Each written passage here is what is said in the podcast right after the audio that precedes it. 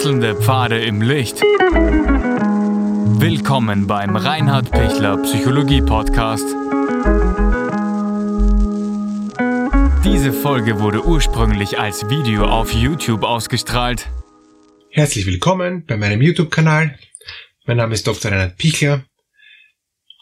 Ich freue mich, dass Sie dabei sind beim Video über die Charaktereigenschaften des Phlegmatikers. Vorweg, ich freue mich, wenn Sie meinen YouTube-Kanal abonnieren, dann können Sie immer im Laufenden sein und werden immer über die neuesten Videos gleich informiert. Und eine Bitte, schicken Sie mir Feedbacks, schreiben Sie mir Ihre Kommentare, ähm, bleiben wir miteinander in Kontakt. Danke. Ein Phlegmatiker ist ein Mensch, der nicht aus der Ruhe zu bringen ist. So sehr, dass er schon alle anderen auf die Palme bringen kann, alle anderen schon ähm, keine Geduld mehr haben, aber der Phlegmatiker ist immer noch total entspannt und merkt gar nicht, dass er so sehr, ich ringe da nach Worten, so sehr in sich ruht, dass die anderen ähm, gar nicht mehr in sich ruhen können.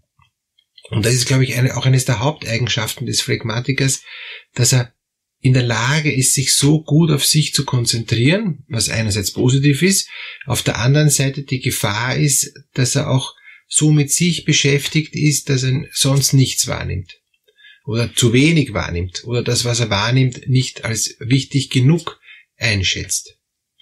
Und insofern nicht als wichtig genug einschätzt, weil er ähm, mit sich so auch zufrieden ist.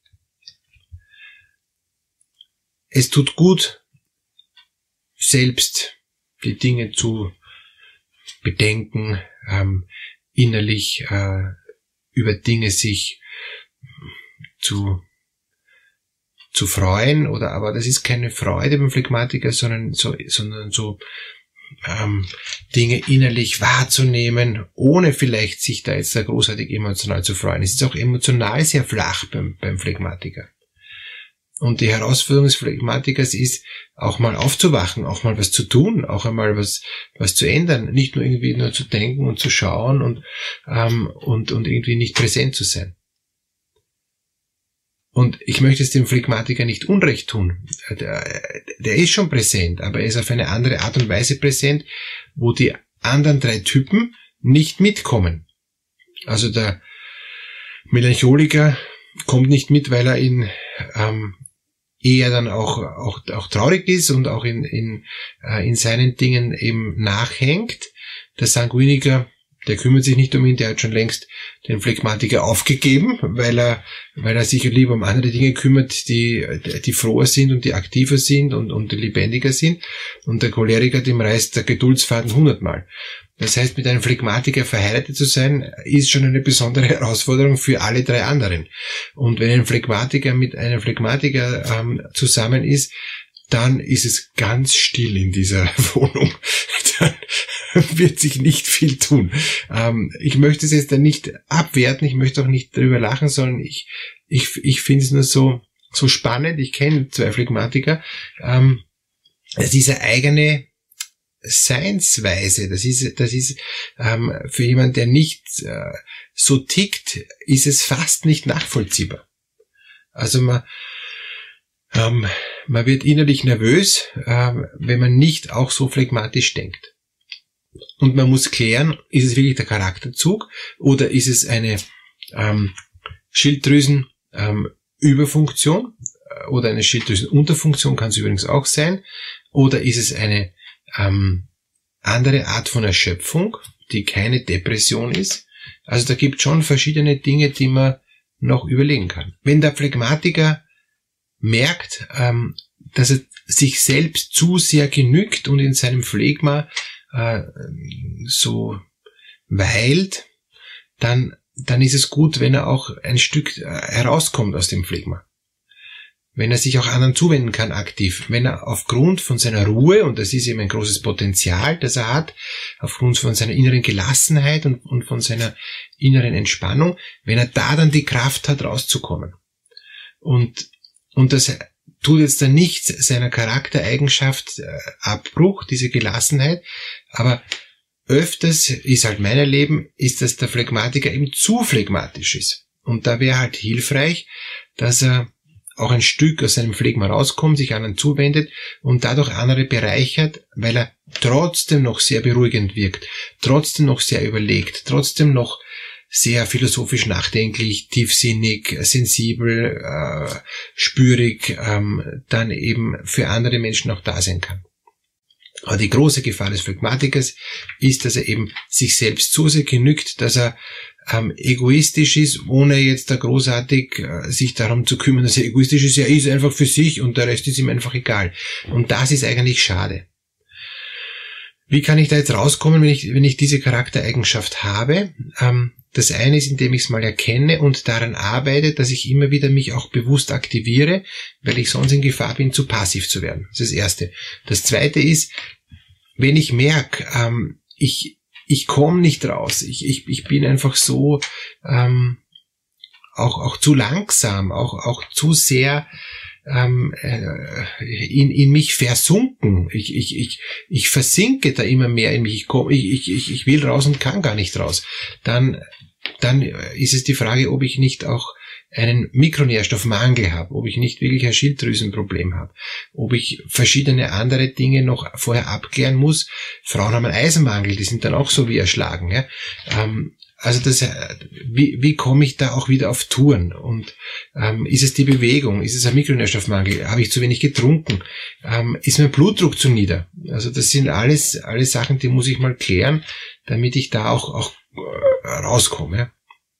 Dritter Punkt ist, ähm, was kann ich tun, um, um mich auch aktiv anderen zuzuwenden, indem ich mich eben bewusst, das ist für den Phlegmatiker eine Anstrengung, ähm, bewusst mich konzentriere, um den anderen zu begegnen, um den anderen eine, eine, eine Möglichkeit zu finden, ähm, zu schauen, was, was ist mit dem anderen, wie kann ich mit dem anderen Gemeinschaft haben, wie kann ich mit dem anderen auch, auch ähm, ja, be bewusst mich auseinandersetzen dass ich mir eben nicht äh, mir selbst genüge, sondern dass ich mir selbst gar nicht genügen will, sondern mich für den anderen interessieren will. Beziehungskonstellationen ähm, sind auch eine Herausforderung. Äh, der Sanguiniker und der Phlegmatiker kommen ganz gut zusammen, ähm, im positiven Sinn. Wenn Sanguiniker auch ein ruhiger Typ ist und positiv ist, nimmt ein Phlegmatiker mit und, und der kann aber auch wieder den Sanguiniker sehr gut ähm, beruhigen und, und so haben die beiden wirklich ein harmonisches Miteinander, ähm, wo der Sanguiniker eindeutig der Aktive ist und der Phlegmatiker der Passive. Der Phlegmatiker und der Melancholiker, die werden sich beide eher runterziehen und, ähm, und, und der Melancholiker bräuchte auch ein Stück positive Motivation, die er vom Phlegmatiker vielleicht kriegt, aber erst sehr spät und sehr langsam und sehr zurückhaltend und, und, und das ist dann auch meistens eine Schwierigkeit. Und der Choleriker und der Phlegmatiker, die werden ähm, nur dann zusammenpassen, wenn der Phlegmatiker sich so sehr in das Schneckenhaus zurückzieht, dass er eigentlich kaum einen Kontakt zum Choleriker hat. Der Choleriker macht seins und, und der Phlegmatiker lebt auch seins und, und, und die beiden sehen sich praktisch nie. Ähm, dann kann es gelingen. Aber wenn der Choleriker den Anspruch hat, dass der Phlegmatiker was tut, kriegt der Choleriker einen Verreiber, der dreht durch, weil der Phlegmatiker nichts tut in seinem Sinne, in, in, in seiner Wahrnehmung. Gilt übrigens auch bei der Kindererziehung. Äh, cholerische äh, Eltern und cholerischer Vater bei einem phlegmatischen Kind, ähm, boah, da, da, da, da gibt's immer Schwierigkeiten, da, da sprühen die Funken. Und der Leidtragende ist dann immer der Phlegmatiker. Deshalb ist es auch gut, sich zu schützen als Phlegmatiker, weil es ist okay, dass man so innerlich ähm, auch zurückgezogen und ruhig und, und, und entspannt und gelassen ist. Ich, es ist nur gut, dass man die anderen nicht reizt. Ich weiß schon, der Phlegmatiker reizt nicht absichtlich, aber es wirkt so, als würde er reizen. Durch seine Art, durch seine gelangweilte, gelassene, zurückhaltende Art ist einfach die Gefahr, dass er ähm, Choleriker zum Beispiel reizen könnte. Ja, eine, eine wichtige ähm, Sache zum Abschluss noch. Ähm, der Phlegmatiker hat ein großes Potenzial und, und das ist diese, diese innere Kraft der Konzentration und, und dieses innere positive, ähm, und so wirklich positive äh, Sehen dessen, was ist, dieses Dasein, und das ist was Großartiges. Wenn, wenn der Phlegmatiker das auch lebt und ausspielt und wirklich ganz da ist, dann kann er unglaublich präsent sein, kann er unglaublich stark wirken und kann er unglaublich viel vermitteln. Aufgrund von seiner inneren Kraft und, und inneren ähm, Konzentrationsfähigkeit. Ja, dass ihnen das weiterhin gelingt und dass sie trotzdem auch den Mut haben, da rauszukommen, äh, manchmal aus, aus, diesen, aus dieser eigenen Innenwelt. Das wünsche ich Ihnen. Alles Gute.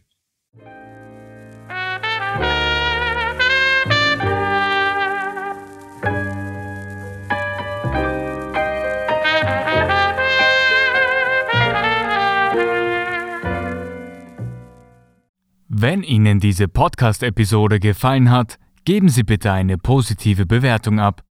Wenn Sie Fragen oder Anmerkungen haben, können Sie Herrn Dr. Pichler unter seinem Blog reinhardpichler.at kontaktieren. Vielen Dank fürs Zuhören und bis zur nächsten Folge.